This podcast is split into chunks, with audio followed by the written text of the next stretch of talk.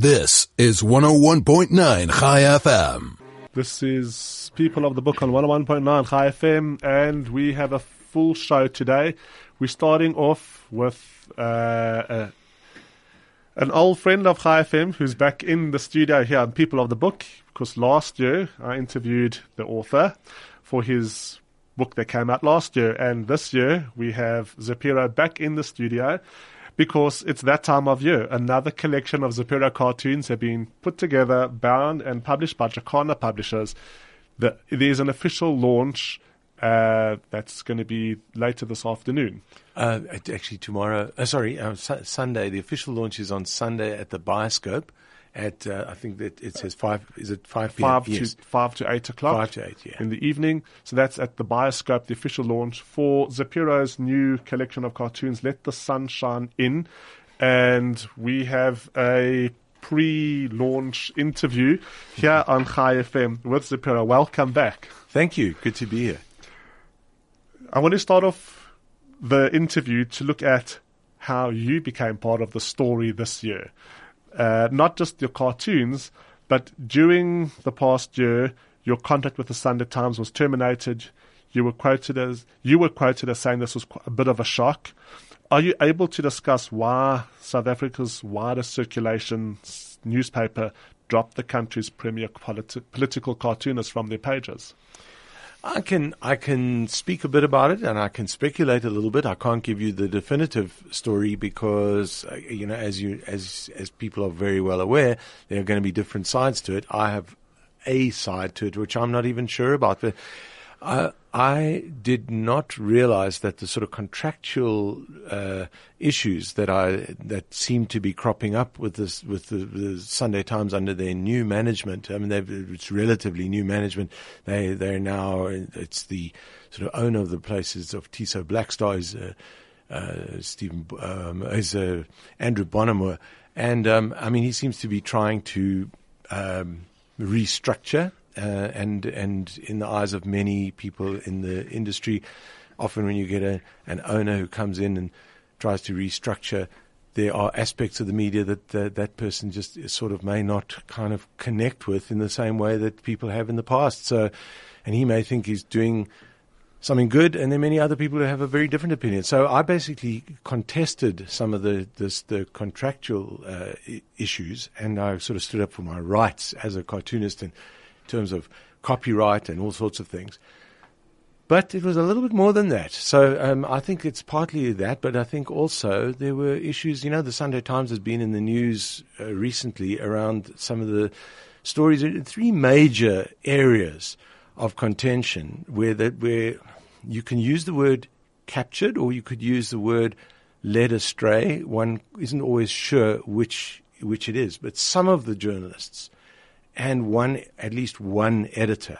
Uh, um, and it's not Ray Hartley. I mean, even though his name has been drawn into it, um, but it's Phylicia Oppelt, uh, that was the editor at the at the time of the real uh, worst of the of what happened, and and some of the, the, the journalists. I mean, their names are well known, but the point is that that there were three major areas. There's the, the, the Cato Manor uh, supposed death squad stuff, which turned out to be not true, and then there's the there's the rendition stuff, which really almost destroyed the careers of people like Anwar Dramat, good committed uh, people involved in, in law law enforcement in, in the various agencies, and they've sort of gone for they've gone for people like uh, Robert McBride, but then in particular, and this is really important right now it's the what they've what uh, the stories that we report in the Sunday Times on the supposed rogue unit at SARS. It's a it's a nonsense um, term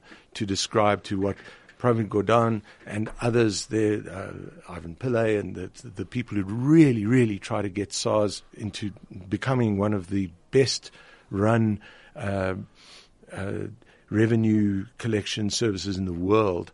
Uh, and and there was a deliberate attempt by Jacob Zuma and Tom Moyane to screw that up and to you know come basically work for the Guptas. Uh, Pravin Gordhan has been somehow, other the Sunday Times, for some reason, some of the journalists got it into their heads or and were sort of were, were targeted by security agents and that to report the stuff in the in the weirdest way, as if that, that rogue unit thing was true. So now, and we're seeing actually Pravin Gordhan's uh, submission that got leaked to the Zondo Commission, and um, and it's going to be dynamite. And uh, of course, there, are weird other tangential things where the EFF now for reasons known only to them and speculated on by others, perhaps Juju's own finances, perhaps the VBS um, uh, saga in which the EFF have been seriously implicated. Uh, for some reason, they are batting for Tom Moyane and uh, and against Pravin Gordhan. So this stuff is really hectic. Now, I said I contested some of those stories, and I never did anything in support of any of those stories while I was at the Sunday Times. In one particular instance where I tell the story, I've got two books out. I've got this, this the one that's actually being launched, um, which is Let the Sunshine in my annual, but I've also put out a special book called WTF, and that is what, how on earth did it happen? And the F becomes the shower of Zuma. And it's a kind of a cautionary tale. And I tell the story in that book of, of coming of butting heads with people at right at the top of the Sunday Times establishment and about that story about and uh, so sorry it's an incredibly long answer but there's, there's very long and complicated issues. And uh, yeah so I started to have problems with, uh, um, with with you know saying look I'm not prepared to back down. I'm going to tell it as I think it should be told you're hearing it straight from the mouth from Zapiro. Uh, he's very eloquent. In his cartoons, he shoots with blazing cannons, nuclear bombs from the hip. We'll be back with more questions straight after this ad break. A book can take you a million places. And every Friday, Chai FM would like to know where would you like to go today?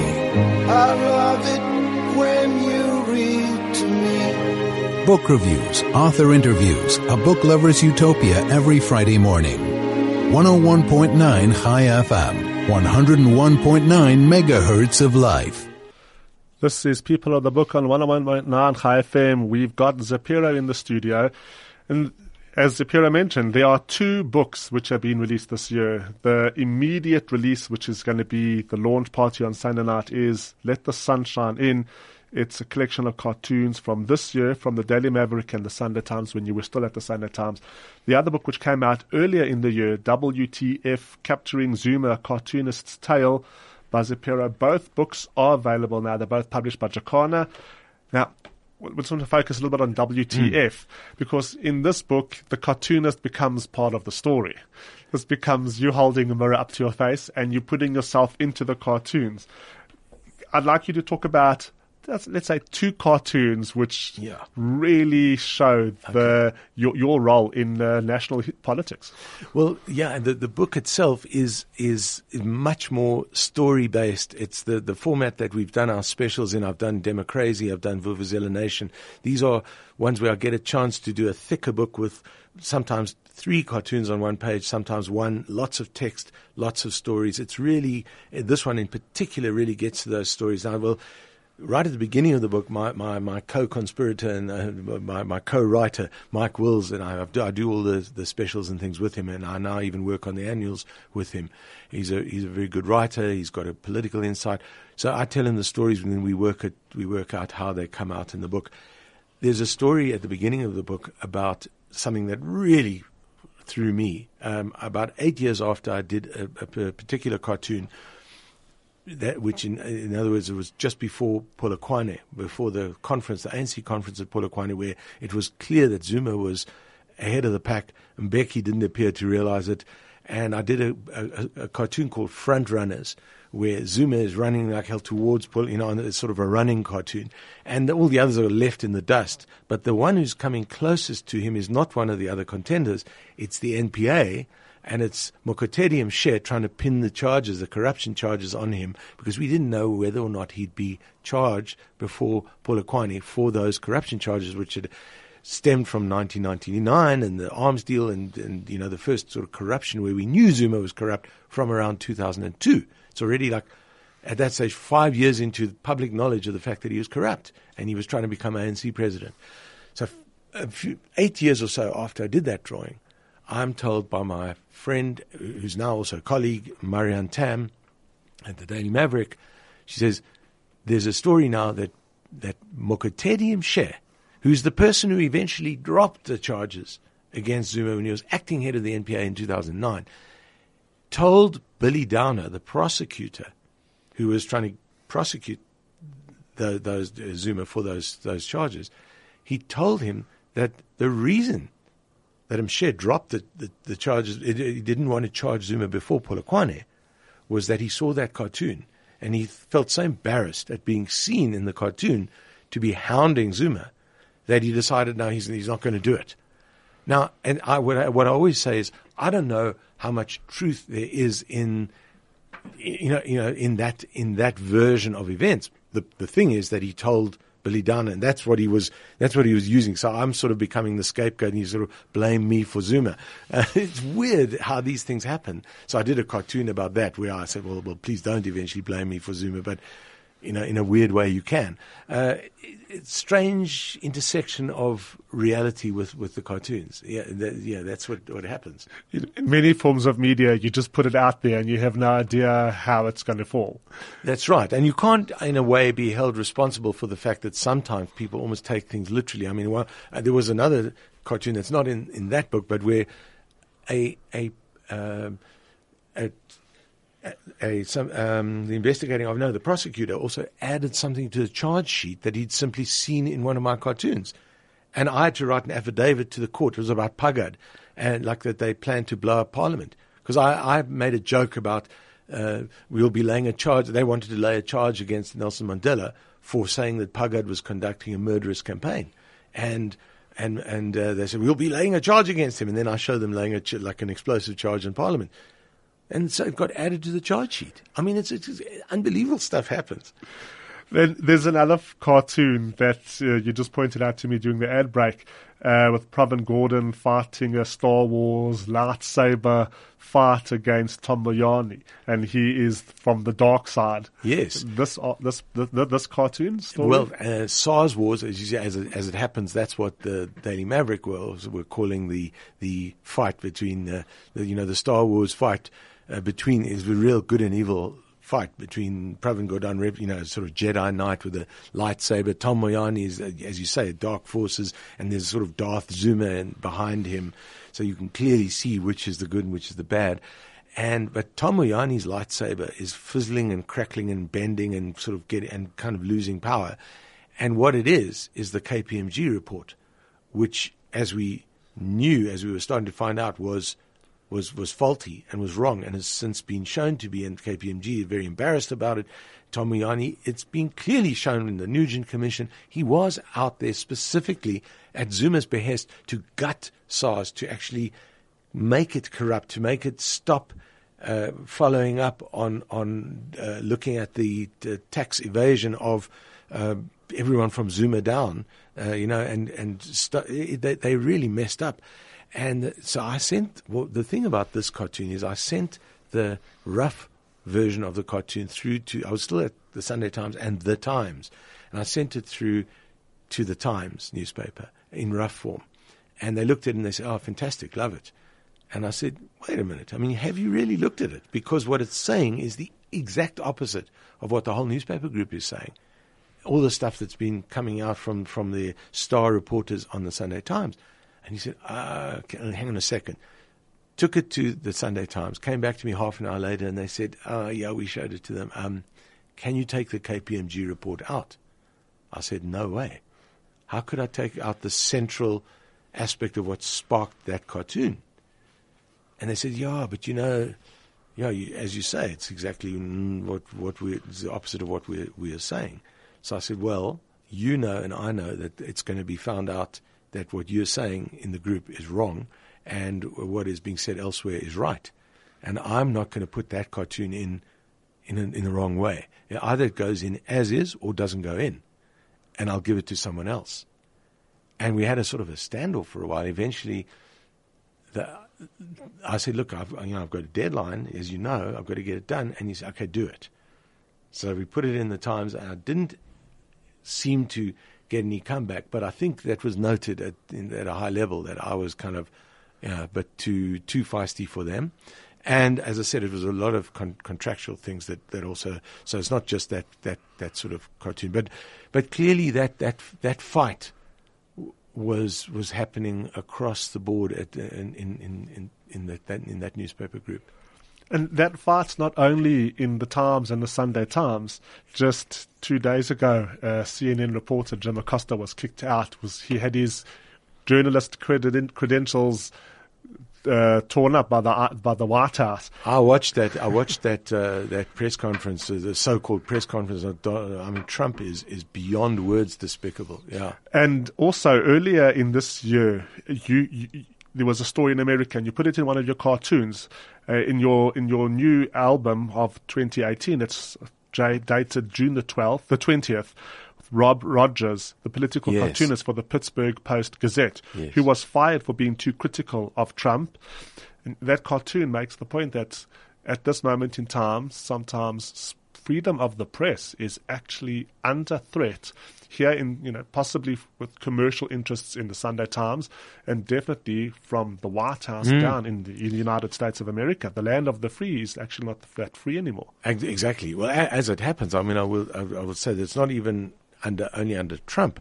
Uh, it's even, even under, even during the times of, of Obama, who I admire hugely for in many ways, and there were other things about Obama that weren't perfect, but but uh, you know, Obama's a, somebody you can I, I, can certainly admire well. But the, the, it's been quite hard for some of the media to be as kind of feisty and outspoken as some of the media in South Africa in, the, in during the democratic era. So, despite the fact that I've had issues with some people within media. I've had obviously been sued by Jacob Zuma during this period. I've had, I've had death threats. I've had all sorts of things. And there have been attempts to shut down aspects of the media. At the same time, I've had an incredibly free run as a cartoonist and being able to do cartoons as, as a, as a, as a journalist, as a white journalist, as a, uh, as, as somebody just wanting to have an, an opinion and give, being given that platform, being able to put things out there that many other democracies wouldn't wouldn't tolerate. So it's a mixed bag, you know. And that stuff that that cartoon that I did about uh, the about Rogers, the cartoonist who got fired, I asked the question, who should be fired? The and then I say I can't remember misogynist, uh, racist, um, hate mongering, that a president who sort of takes children from their their parents or the cartoonist who draws what he sees, he or she sees, you know. And the, the answer is a, it's a rhetorical thing. Clearly, Trump is a useless, awful, worse than useless, damaging, destructive, despicable, hate mongering president. Uh, you know, if you can call him that. And, um, you know, Rob Rogers is a very good cartoonist. And it's it's it's uh, it's it's a very important role that society has within the media to hold this self-critical mirror up yeah. to every single person who's taken part in public life. And I've I've I've been following your cartoons on your website during the course of the year. So now when I when I did get the the, the new book, Let the Sunshine In, it's almost like doing revision on certain I wouldn't call them highlights of the year because these are low lights of yeah. the year, but you, being reminded about them. Yeah. Um, and in the course of the year, it's just so important how we have to hold people in public positions up to accountability. And you do that across the board. Yeah. Uh, Malusi Gigaba comes in for criticism, and so does uh, Maimane and the DA. Yes. There and, is and, uh, absolutely uh, no safe uh, area. I, I, yeah, that's I, I, try and do that. I mean, for example, with the DA, um, I mean, I know I know Patricia de Lille quite well, um, and I think that she, I don't like the way she's behaved, even if I don't like the agenda of some of the people in the DA who try to get her out. So there's, there's, uh, I, I actually criticize both the people who try to get her out and Patricia de Lille herself. So you know, I, and then with, with the, with the ANC as well. I mean, I, I have there are people in the ANC who I'm rooting for because I'm I'm wanting to believe that the sort of central core values that the ANC used to have are still held by some people. I mean, there are people like Pravin Gordhan, of course, and but Cyril Ramaphosa, who I think kind of went a little bit AWOL for a few years, uh, even during the time that he came back into politics and he was deputy president under Zuma. I feel he could have done more. Uh, maybe that's me being naive, but um, I want to think and I'm hoping that he does still have those democratic values at heart. He does. He seems to be working very hard to try and get things back on track. He's still saddled with appalling people in the ANC, including his own deputy president, who's a criminal, um, uh, DD Mabuza, and you've got Ace Magashule, another criminal, who's the who's the ANC Secretary General. Um, okay, come and sue me, guys. I'm, I'm, I'd, I'd like to try those those two. Um, but yeah, you know, and then you've got some very very good people in in the ANC and, and, and still with the kind of struggle values who are there. And there's this there's a really sort of good versus evil battle going on there. And that's essentially the cover of this new book is showing that that difficulty where Cyril as as I've, I've taken the inspiration of Rama Panther you know the Black Panther's been the big movie of the year and hugely inspirational to whole of Africa and and the whole African diaspora and African Americans and South Africa so you've got that, and I've got this sort of kind of funny hero version of Cyril Ramaphosa as Ramapantha, but he's got to cut away this forest of thorny stuff in which that giant shower is enmeshed still. And that's the fight that we're seeing going towards 2019. Um, we're hoping that, that, you know, it can be cut away, and it's a tough job. He's just got a little hacksaw. So, yeah. You, you've touched on the movie Black Panther your references in your cartoons are so up to date. You encourage us to engage with pop culture when we simultaneously engage with the burning issues of the day. You're not you, are not making reference to classic paintings, you know, or things like that. You are immediate. There's a remake of Mary Poppins, then you've got the Mary Poppins song in one of your cartoons. You, you, very very immediate. Now, on you're getting a lot of inspiration from what's happening in the world of entertainment and culture around us. A few weeks ago, I interviewed Pieter-Dirk Uys because he's just released mem- uh, a, a, a, volume of memoirs, and yes. I asked Pieter-Dirk Uys who do you get inspiration from? And his answer was Zapiro. Wow. well, I mean, that's high praise indeed. And let me, let me say that that is mutual. Pieter-Dirk has been around for a lot longer than I have. And I was, he's one of the people who really inspired me um, when I was starting out and long since. Uh, you know, uh, he's been, he's been fantastic. I'm, I'm, that's, that's great to, to hear that. Yeah. And then when I was reading a bit of your biography, you studied in New York, and uh, one of your teachers was Art Spiegelman. Yeah. You've had a lot of sources, a lot yes. of inspiration, and but you open to everything, every moment of, of the day. You're just t- taking it in. I, I, I think that that is part of being a satirist and being a commentator and being a cartoonist is is to to try and be there's there's kind of there's sort of a dual thing happening. On the one hand, you've got to be passionate about the politics and about what's going on around you. I mean, that's the sort of that's the real meat, the the grist of the thing.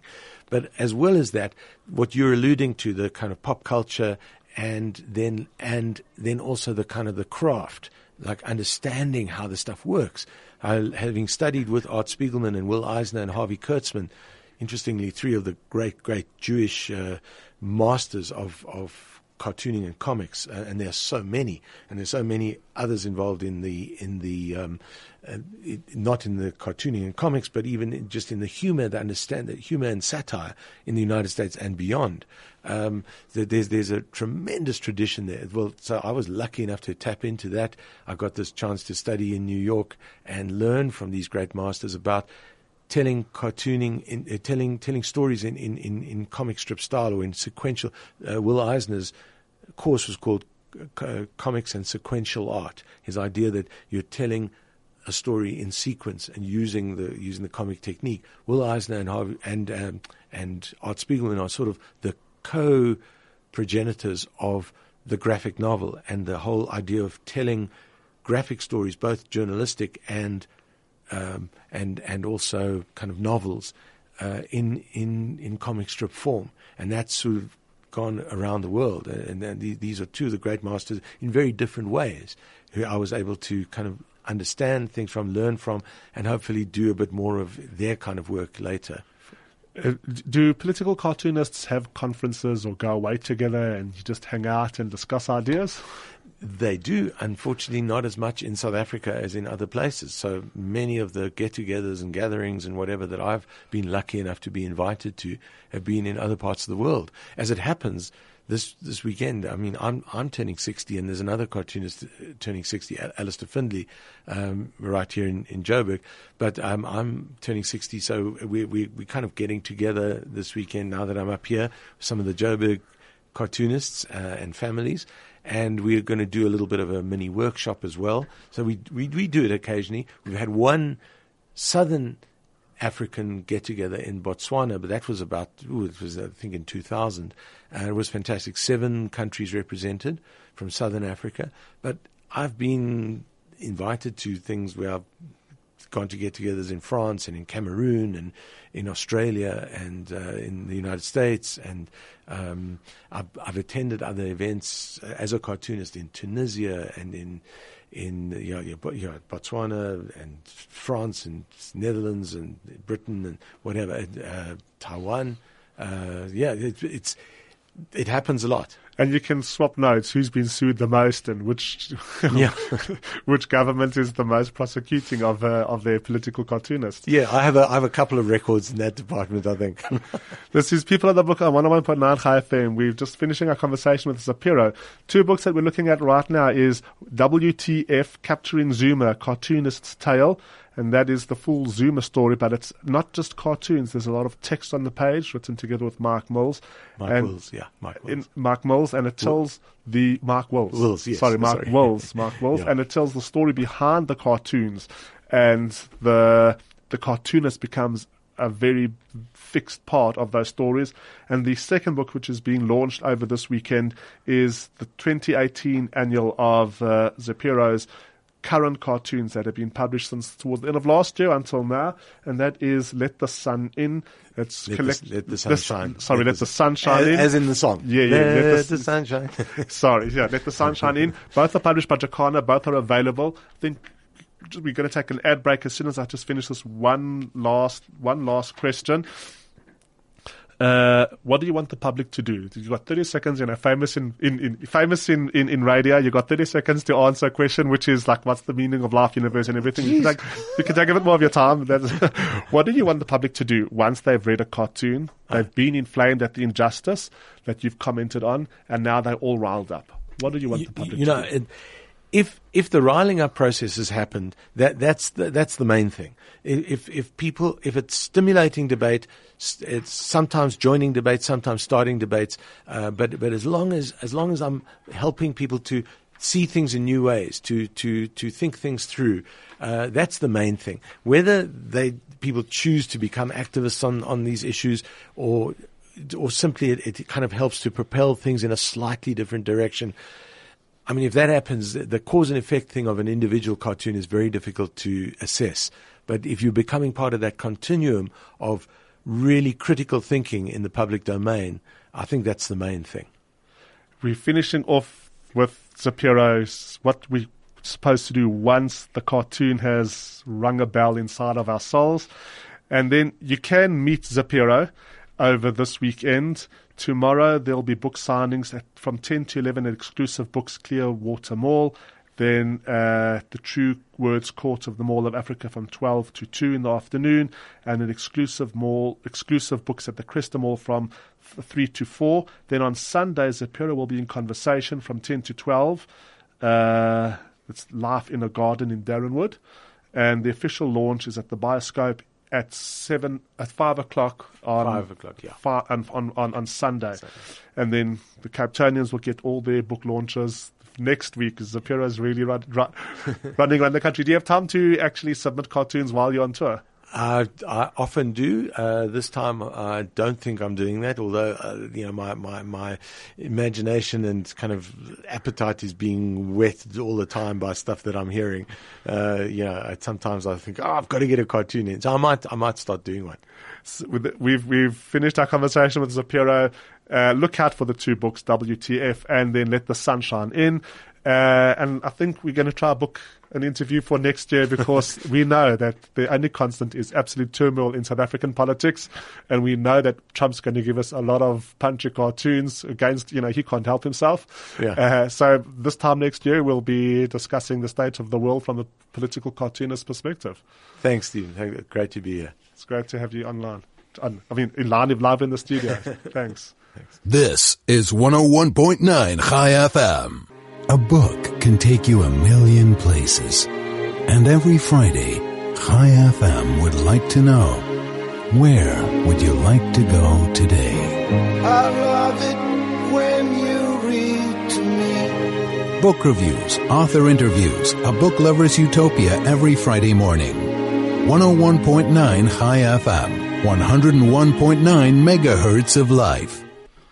This is People of the Book on 101.9 Chai FM. Fantastic to have Zapiro in and see the life of political cartoonist behind the scenes, you know, behind those one cartoon uh, strips to see the what goes into making them. As I said, those two books are available. They are in the shops, and uh, the second book, Let the Sunshine In, is being launched this weekend. For the rest of the show, I just want to talk about a number of books that I have read and have found absolutely wonderful reads. The first one is a book called Tombland, and it's by C.J. San- Sansom, and it is the seventh book in a historical uh, crime series. The entire series revolves around a sergeant of the law in the London in the London courts, and his name is Matthew Shardlake, and they set in Tudor England.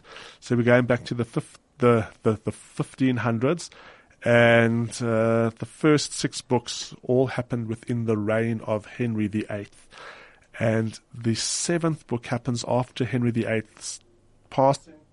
And England is in a great state of turmoil the Reformation, the the English Reformation, is still playing its way itself out.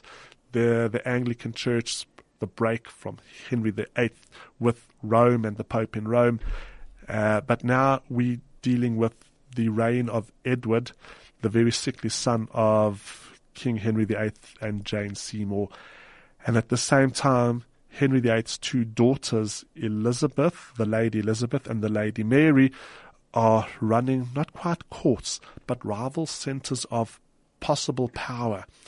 And this is the setting for, for the book. And within this England, there is uh, a lot of peasant unhappiness with the enclosures of common areas by the sheep, the sheep, the sheep farmers who want to use as much of the land to raise sheep so they can make wool. England is a main supplier of wool to the entire European textile industry. And a lot of peasants are being cut out of land that is actually held in common for all the people. So there's a lot of tension in the countryside. At the same time, there is also within the cities a lot of religious tension between the Catholics and the Anglicans, all different religious tensions. Um, and within this setting, a distant member of the Lady Elizabeth, who would eventually become Queen Elizabeth I, a distant member of her mother's family is murdered. Uh, she has a distant relative, John Boleyn, uh, and his wife is found murdered, and her murdered body is displayed in a terrible, terrible way in the countryside in the, the, the county of Norfolk, very close to the city of Norwich. And the Lady Elizabeth summonses Matthew Shardlake to her palace and she asks him to go and investigate what happened so that her relative, John Boleyn, will be given a fair trial, as fair trial as possible. And Matthew Shardlake leaves London and he goes to Norwich and he starts investigating. And then during all this time, while he's in Norwich, there is a huge rebellion in Norfolk centered on the town of Norwich, led by people who want to fight for the rights of the peasants in the countryside and the average people in the city against what is basically a self enriching elite, is the nobility of England at that time. And Matthew Shardlake gets caught up in this insurrection. And a, a government's army is sent in to go and put the, this, this, this uprising down, and they defeated. Then another army is sent in, and Matthew Shardlake is caught up in this huge turmoil in just post Henry VIII England. Now, the unbelievable thing about um, C.J. Sansom's books is the amount of research that goes into his novels.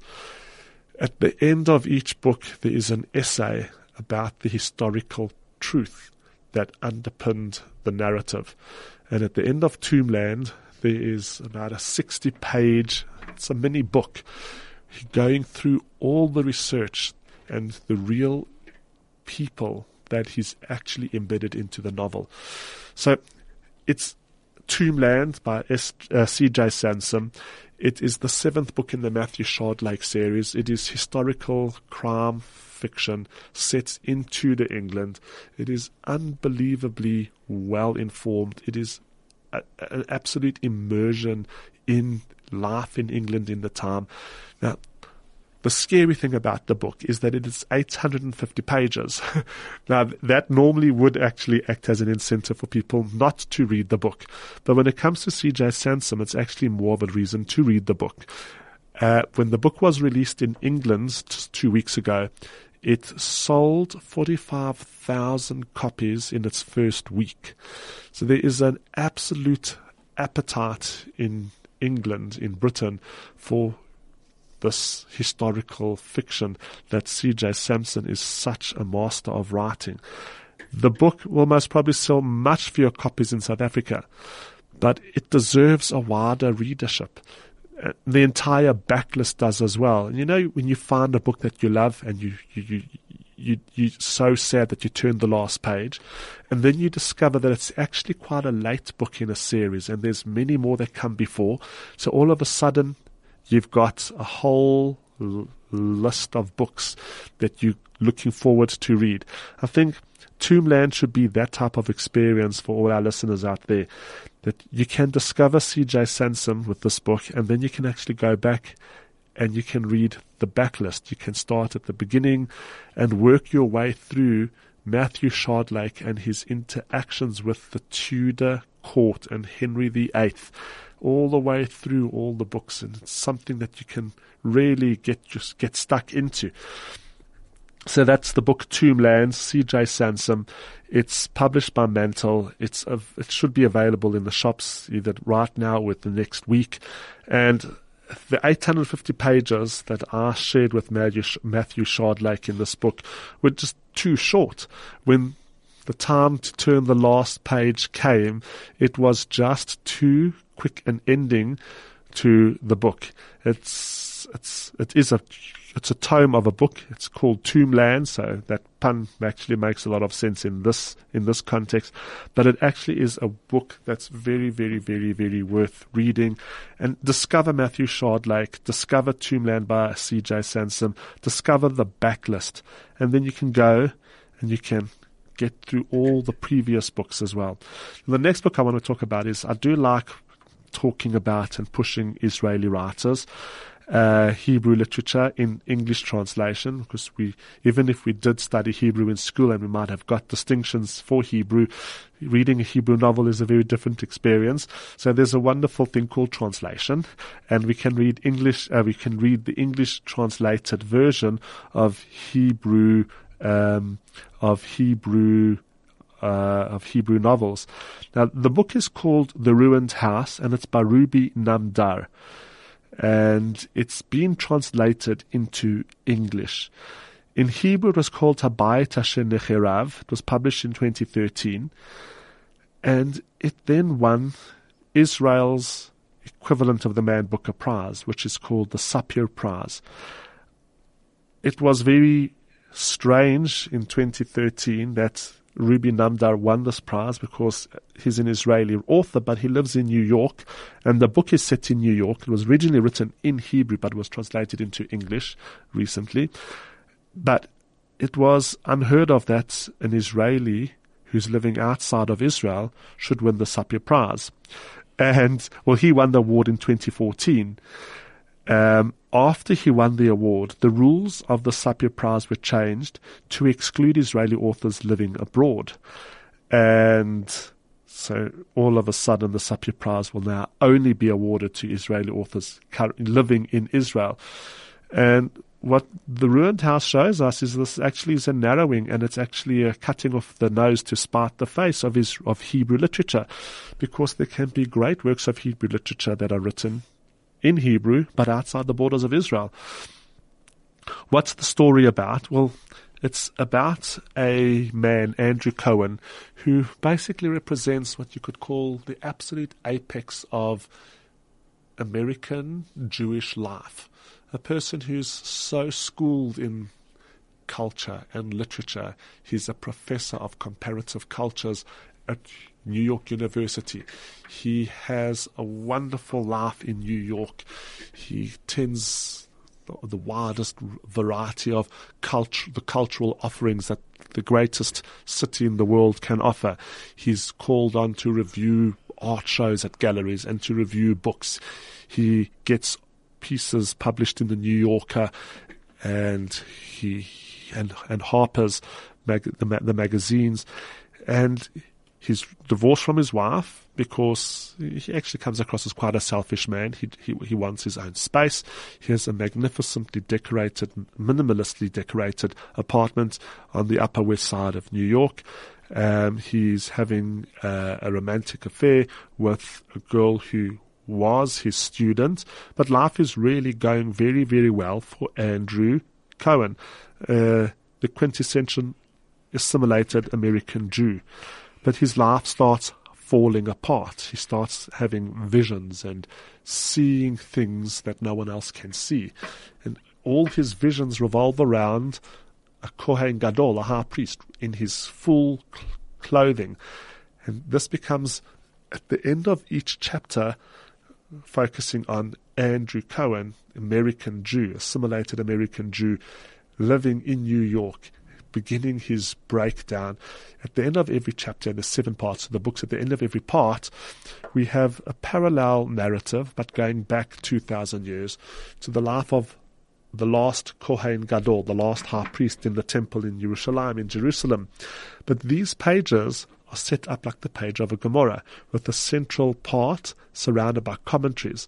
So the central story will tell us the story of a Kohen Gadol preparing for Yom Kippur, for serving in the temple on Yom Kippur, and then what happened when the temple was destroyed. And around the page, we have the verses that that central story is based on, or the Mishnah that that central story is bringing in, or the Gemara. And there's also a little commentary at the bottom, some book about the reincarnation of souls. So we're following the two stories the whole way through the book. The, the, the, the breakdown of Andrew Cohen highly assimilated, highly successful American Jew in 20 in the early the, the, the early part of it's actually the year 2000 because the book starts in August and ends 20 2000 and ends just before September 11 in 2001. So that's the one story. And the other story is the last Kohen Gadol who served in the temple when it was being destroyed by the Romans. And these two stories intersect. But the writing, uh, I, I haven't read the original Hebrew, but the English translation is unbelievably beautiful.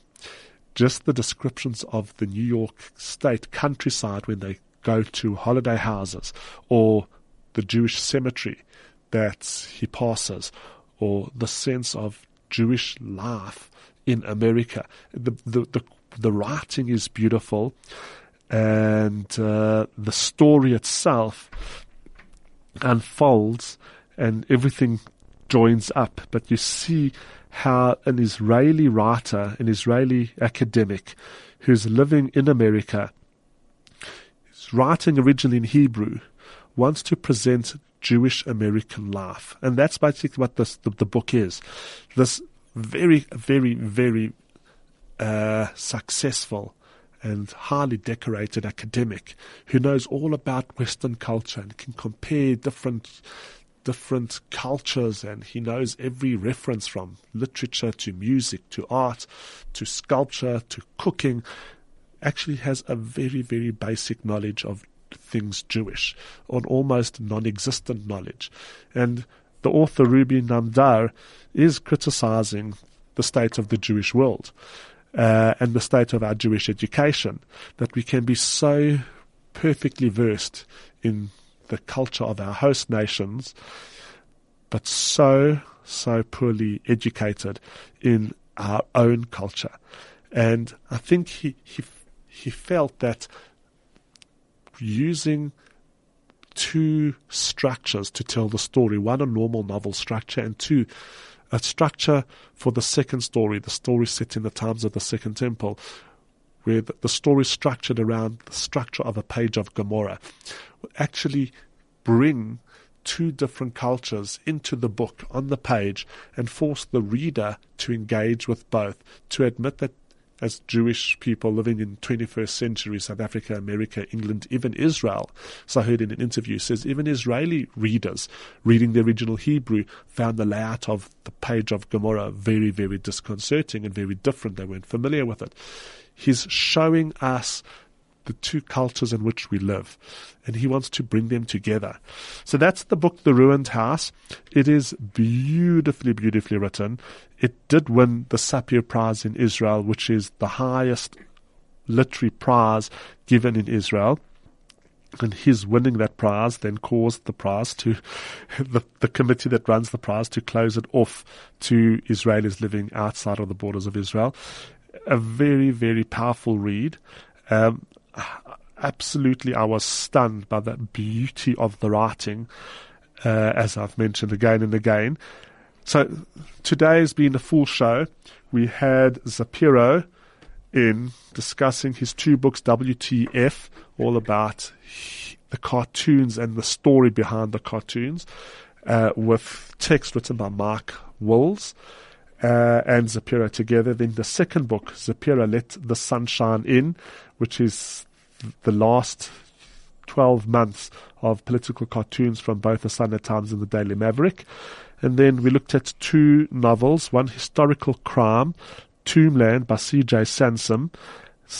That's the seventh book in the Matthew Shardlake series.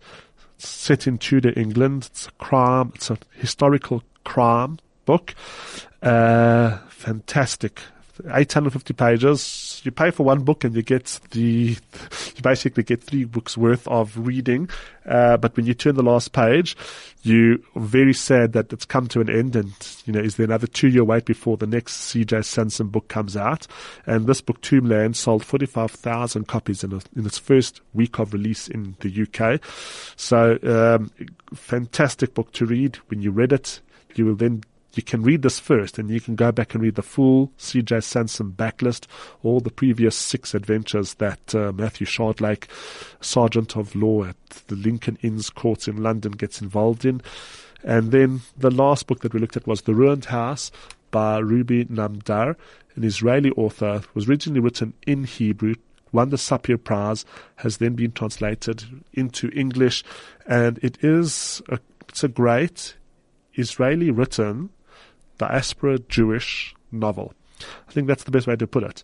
It's a great Israeli written diaspora Jewish novel which la- tries to thread together the different strands that make up the Jewish experience in this book in New York, but uh, it does speak to Jews all around the world. Until next week, continue, keep reading, and good Shabbos.